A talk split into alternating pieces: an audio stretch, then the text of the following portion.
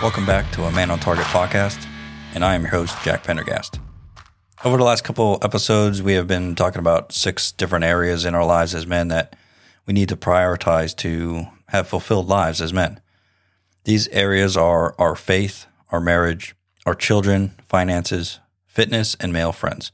In episode one, we talked about our spiritual lives and how to put God first in our lives and the lives of our family through time with God, leading our family to God, serving our church and local community, and with our money. In episode two, we dove into five roles of a husband. Men are called to be leaders, laborers, loyal, learners, and lovers.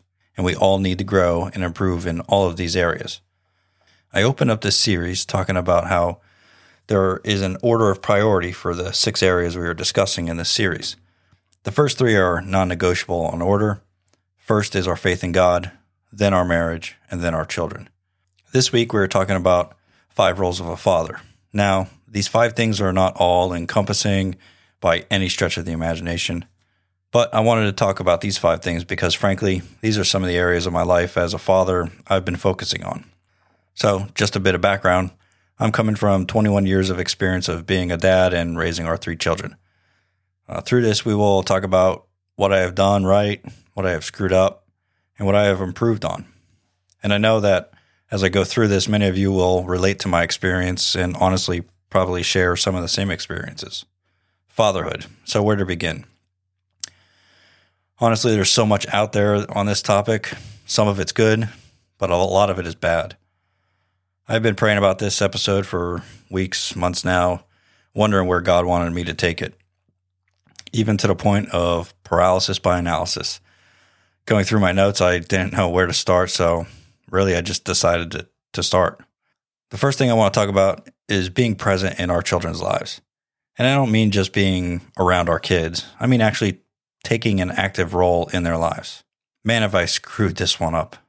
But I have done well at times too. And I'm positive that each one of you can think of times you dropped the ball and other times when you picked the ball back up. But I also know there are some of you that are thinking back and it's hard to see past the times where you weren't present. And let me tell you, me too. But the good news is it's not too late. It doesn't matter how old your kids are, whether they are toddlers, teenagers, or grown adults, you could still course correct. Sure, the older they are, the harder it will be, but you could still redeem time with your children.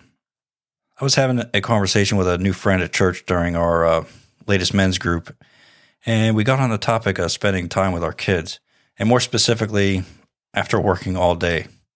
This conversation struck home for me. Listen, I'm a blue collar guy. I knew exactly what he was asking. I'm burnout. When I get home, I feel like I have nothing left to give, and I don't know how to overcome that.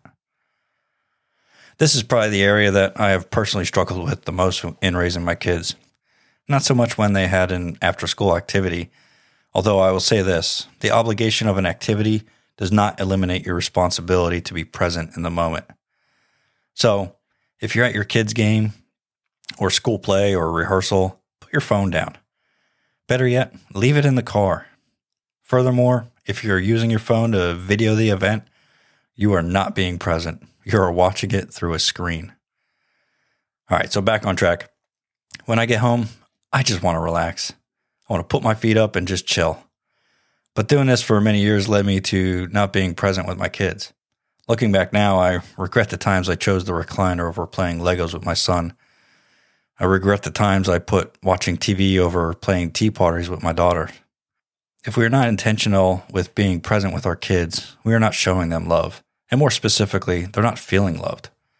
In the last episode, I taught on the differences of telling your wife you love her and showing her love, i.e., making her feel loved. The same principle applies here.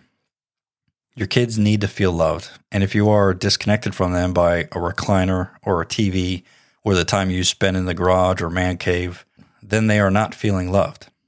So, what are some ways that you can be present and they can feel loved? Well, for one, the example I used before, and honestly, this more applies to little ones, but you know, the principle applies to older kids too. Playing with your kids. If your son wants to play Legos, you do it. Get on the floor with your feet falling asleep, your back hurting, and play with them. Your daughter wants to play tea party? Sit on that little plastic chair, wear that hat, and drink that little imaginary cup of tea like a boss with your pinky out. Your kid really is looking for 30 minutes of your time. Really. In most cases, that's about it. I know we were talking about little ones right now, but honestly, that is really about all the time they will give you. They will move on to the next thing when you are just starting to get into it. So make the time. Now, if we're talking preteens or teenagers, this may be playing basketball or helping them practice for softball, playing video games, watching TV, or whatever. But whatever that activity is, be there. And sometimes they may not ask. This is where you really have to step up and initiate the activity. They are teenagers. They are getting weird and awkward, so pay attention and know what they like and do it with them. And with adult kids, this will be a little bit harder to navigate. Knowing what your kid likes or finding out what they like is key. Time is going to be harder to find, so it's important that when you do spend time together, that it counts. My son is 21, and lucky for me, he likes a lot of the things I like. One thing he likes to do is bird hunt. So, come small game season, we spend a lot of time together just chasing ringnecks through the fields. Wintertime, we snowboard, and honestly, that's a family thing. Spring and summer, we like to camp and sit around a fire in the backyard. I missed a good amount of those small opportunities when he was younger because I was tired. Well, guess what? I'm 41 now, and I wish I had the energy of my 20 something year old self. One day, I realized how much I wasn't showing him love, and I flipped the switch and decided to make the time, no matter how tired I am. In the end, he really just wants to do anything with me. Another thing you could do is let your kids help you. Your kids want to spend time with you and sometimes that means they want to be involved in whatever you're doing changing the oil in the car, sweeping out the garage, painting the living room, cutting the grass. They want to do whatever you're doing. And I know what you're going to say. They make a mess, or it takes longer, or they get in my way. Yep, all true. But let them help. If it's painting a room, put down a drop cloth, give them a brush and a roller, let them have at it. Yeah, you will be chasing them around with the roller to even out all the brush marks, but they love to do what you do. Changing the oil? Well, set up all the tools and have them hand you the tools. Sweep in the garage, raking leaves, free help. You have to switch your mindset when it comes to your kids helping you. And let me add this each moment, each activity is a teaching moment. Teach them how to paint, teach them the proper way to sweep or rake. Don't miss these moments. You never know what you might unlock in your kid. I'm a carpenter, and guess what career my son chose? Carpentry. And when he started his apprenticeship, he had a leg up because I let him help me. When he was 10, I taught him how to use a circular saw, a tape measure, a square. He learned how to wrap up an extension cord and sweep a floor. He understands what it takes to spackle and paint a whole house, to refinish floors and build porches and decks. He is light years ahead of the other apprentices because I took the time to let him be involved and took advantage of that time to teach him. I would put him up against any other man his age in his field and be confident he would sweep the floor with them. Pun intended, too. The other day, we put a new cap on the back of my truck, and he loved every minute of it. He is 21 and still wants to do what I do. So don't overcomplicate this. Whatever you do, do it with them. Now, moving on from being present to your presence. How are you showing up when you get home? When dad comes home, he sets a tone. When I heard another podcaster say this, it instantly hit home. How many times did I come home in a pissed off mood and instantly change the entire atmosphere in the house? Your wife and kids feed off your energy. I can honestly think back to so many times when I came home with a bad attitude, either from work or traffic or whatever reason, and it affected my whole family. Shoot, it happened just a few weeks ago. I can assure you, there was never a time that I did come home like that and my family reflected the opposite. Never. Conversely, when I come home in a good mood, not only did my wife and kids have a good mood, but my good mood would lift them out of the bad moods. I remember times when one or both of my girls had a bad day at school and my good attitude was what they needed to get out of that slump. So, yeah, when dad gets home, he sets a tone. So, how can we combat this? Well, first you have to be aware of where you are mentally. Self awareness is key. I have a long commute to and from work, so I have a good amount of time to decompress and leave work at work. So when I pull into my driveway and get out of my truck, I am home and work is at work. Also, when I'm on my commute, I am intentional about what I listen to. I'm not listening to like hip hop music or heavy metal, you know, loaded with bad language and immoral storylines. I'm listening to worship music or podcast on improving myself as a father, a husband, aspiring entrepreneur, or teachings on faith, the Bible, and God. You ever hear the saying, what goes in comes out? Be aware of what you are consuming. This 100% affects your attitude when you walk in the house. And let's be real, some days, even that long commute isn't enough. When I get home and I still feel some sort of way, honestly, I'll just stay in my truck until I, I get my mind right. It only takes a few minutes to take those thoughts captive and get it under control. What happened at work may not be gone from my mind, but I decide not to let it dictate how I enter the house. This has really improved my relationship with my wife and my kids. They don't cower in fear waiting to see what kind of mood I'm in. Another thing I do is I tell my wife how I'm feeling throughout the day, and she, in her gracious and loving spirit, somehow communicates it to our children, giving them a heads up. The other day was a really rough day. One of those days I just huh, mentally and physically was beat down. When I walked in, all three kids were standing there waiting to give me a hug. They know that when I have nothing to give, they will set the tone. Now, that is something I didn't see coming out of this. So, examine how you enter your home. What kind of tone are you setting? If you see a bad pattern, it's time to make the adjustment.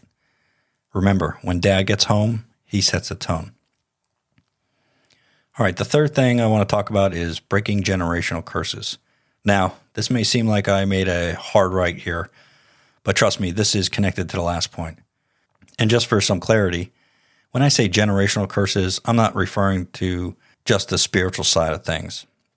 Some will say generational curses is something purely spiritual but it can also be a learned behavior. Is there a spiritual component to a generational curse? Sure. But let's think of it in this perspective. We are a product of our environment, meaning we often reflect what we grew up in. So, whether we call it generational curse or a negative learned behavior, the battle is still the same. So, looking back, everything I was doing when I came home and setting the tone, I can directly tie to what I saw growing up. When my dad came home, my sisters and I would walk on eggshells, waiting to see how my dad was going to be, how he was going to react. And if you're following here, my actions as a father were a reflection of what I saw as a kid. Although I always told myself, my wife, and others I wanted to be different for my kids, in many ways I wasn't. This is an example of a generational curse that was coming down through me. The key is to humble yourself and recognize it or at the least listen to what those closest to you are saying or how they are behaving around you. Once you acknowledge the issue, you then can take the steps to break it. And remember this you don't just break a generational curse for you, you're breaking it so that it doesn't pass on to your kids. Friedrich Nietzsche said this What was silent in the Father speaks in the Son, and often I found in the Son the unveiled secret of the Father.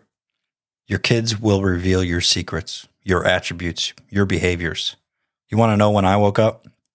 I woke up when I saw my actions in my children. When they snapped at a situation that really wasn't that big of a deal. When I saw myself in them, it was like watching a video of me. The mannerisms, the tone, the body language. It was me in them, and it terrified me. So, what are some generational curses? What do they look like?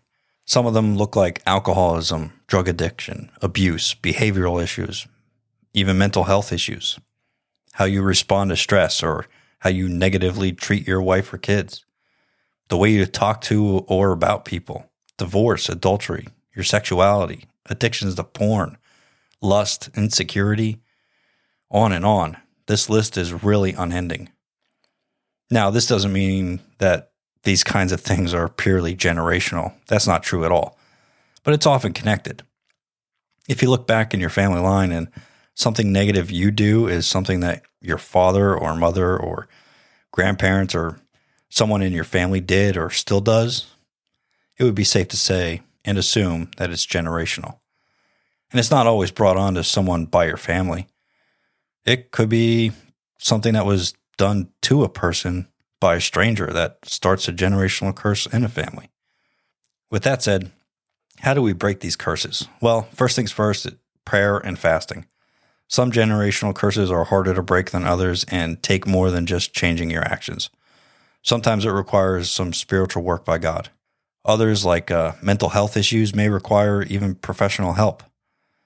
And others that are more behavioral or habitual can be broken by changing your mindset, your habits, or your actions.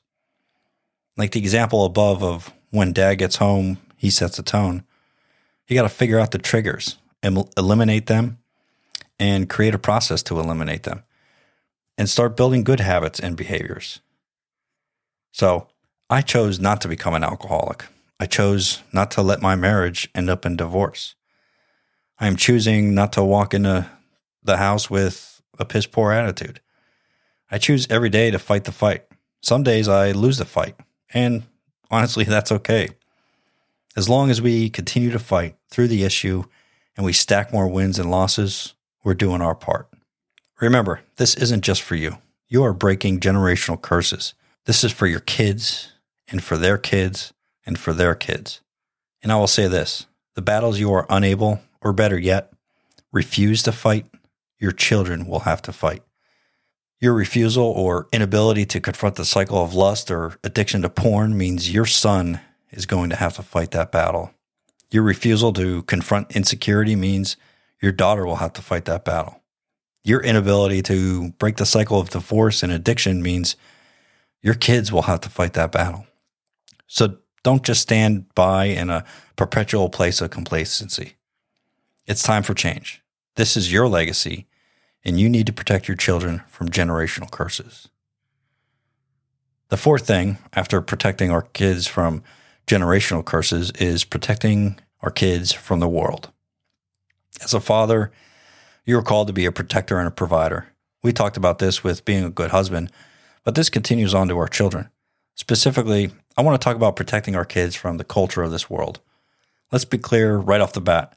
I'm not talking about secluding your kids from the world. Yes, we have to guard them from the things of this world, but sheltering them is it's just unhealthy. Our kids need to know what the world is like and our job is to show them and teach them how to react and respond to a world and culture that really is vying for their attention and their souls. So, this will be super practical. Protecting our kids in this day and age requires knowing exactly what they are watching and listening to. You need to know what they are consuming. This means music, YouTube, Insta, TikTok. Who are they following? Who is influencing them? Who are their friends and who are they following? Listen to me here. The world is after your kids. I lost my oldest daughter for three years to what this current culture is pushing. Thank God, Jen and I, with the help of close friends and family, we were persistent and consistent in prayer, and God stepped in. One day I may talk about the ways we combated this in love and with consistency. But for now, we'll just stay on point. Really, we weren't paying attention to it. We were complacent. But you say to me, not me, we got it covered. Hmm, no, no, you don't. It can happen to your kids. We thought we were covered. We were a Christian home. Our kids know God, accepted Jesus, they were baptized. All the boxes were checked. Even more so, I have a degree in theology. I was a deacon on the board at my last church. I serve in and outside of my church. I read my Bible and pray every day. I have done all the right things. This couldn't possibly affect our family. We are good. Nope. That's when the enemy strikes. And man, did he come in like a roaring lion. So, how can you protect your kids? Well, first, you stop being complacent. Like I said earlier, know what they are doing, who they are following, what they are watching. who their friends are, be active in their social lives. I've heard it said so many times by so many people, but show me your friends and I'll show you your future. And it's never any truer than it is today.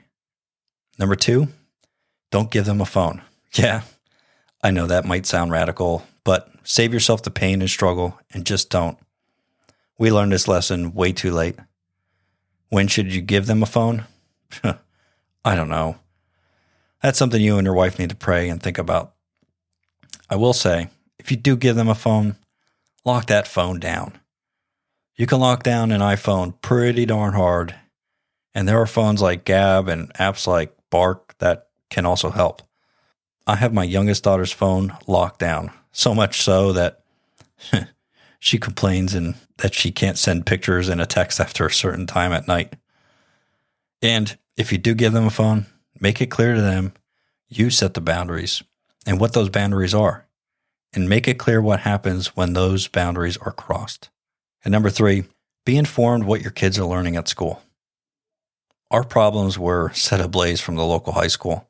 They embraced and affirmed all this BS and only threw gas on the fire. Now, this may mean you need to make a change because unfortunately, there isn't much you really can do with these public schools, and even some private schools are espousing it. And a side note if you're paying attention to this issue, you know that this isn't just high school, it's in middle school and elementary schools. So we ended up pulling both our girls out of public school. Now, our youngest was still in a very small and good middle school. So we had no concerns there. But for consistency's sake, we pulled them both and enrolled them in an online homeschool program.